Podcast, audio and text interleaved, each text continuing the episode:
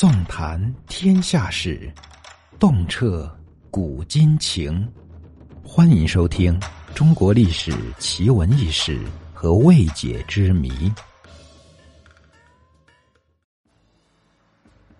一四零二年七月，大明朝发生了一件大事情。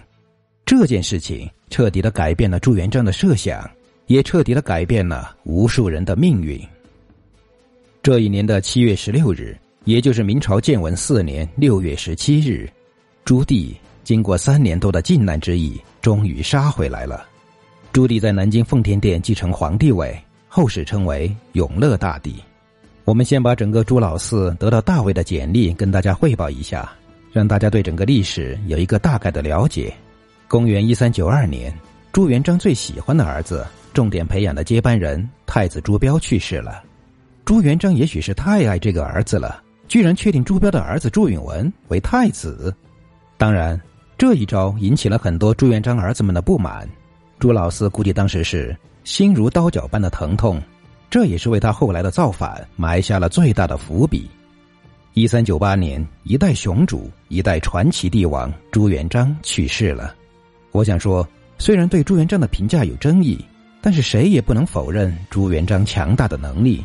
他开局一个碗，居然能够问鼎天下。试问纵观五千年历史，有几人能如此？朱元璋死后，皇太孙朱允文继位了。公元一三九八年。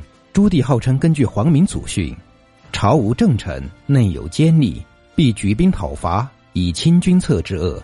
朱老四发兵，开启了靖难之役。这场持续三年多的夺大位之战，最后以朱老四的胜利告终。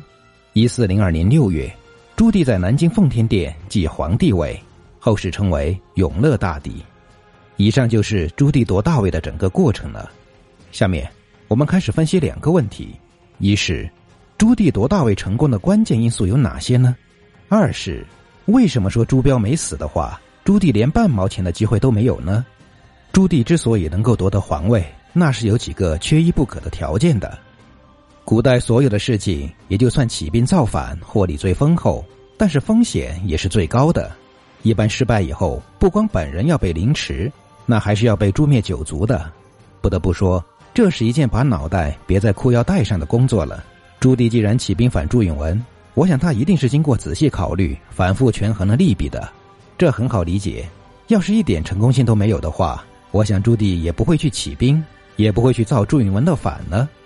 我们一起来从本质上分析一下，朱棣之所以能够成功的关键因素在哪里呢？关键因素之一，朱棣当时没有退路了。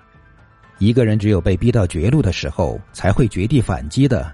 那退一步说。如果朱棣能够开开心心的在北京继续当他的燕王，继续享受人生的话，估计朱棣也没有必要去反了。朱允文继位以后，由于内心充满了恐惧感，那他也是没办法的。当时他的很多叔叔都手握重兵，富甲一方了。这里插一句，朱元璋当时的政策有点想当然了，他觉得把朱家子孙派往边关，然后他们就会不遗余力的去拱卫老朱家的江山了。朱允文即位以后，执行的第一个大的政策就是削藩。那么手握重兵、实力很强的朱棣也就必然在名单之列了。朱允文的削藩政策，那可是雷厉风行的存在。不到一年的时间，周王、闵王、襄王、齐王、代王先后都被废了。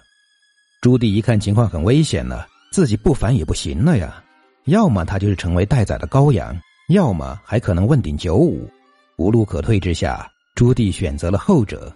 那么不得不说的是，朱棣之所以造反，很大一部分是被朱允文的这个不靠谱的政策给逼反的。